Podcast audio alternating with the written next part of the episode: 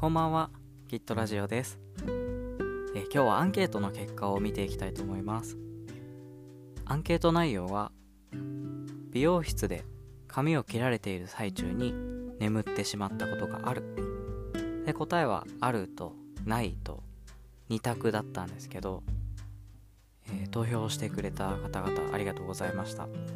全7票投票していただき、ある入れてくれた方が4人4票。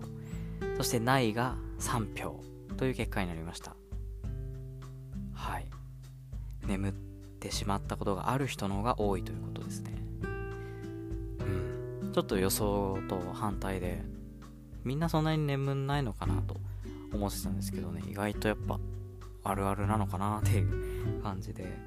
で自分もほぼ毎回寝ちゃってるんですよね。どうしても眠っちゃう。今日こそ寝ないぞって言って眠っちゃうみたいな。なんですけど特に前髪を切られてる時寝ちゃうんですよね。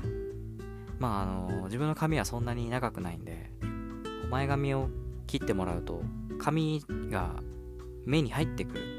切られた髪の毛がね目に入ってきちゃう。それを防ぐために目を閉じるんですけどそれがもう始まりの合図。眠りに落ちていくっていうですね。でまあ座ってるから、まあ、眠くなるんですけどね。なんか対策ないかなってちょっと調べてみて。あの手のツボを押すことで眠気を覚ませるよっていう紹介してるのがあって。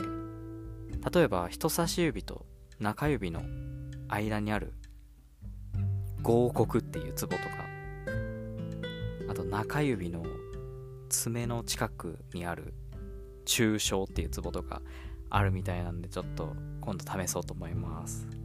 以上ヒットでした。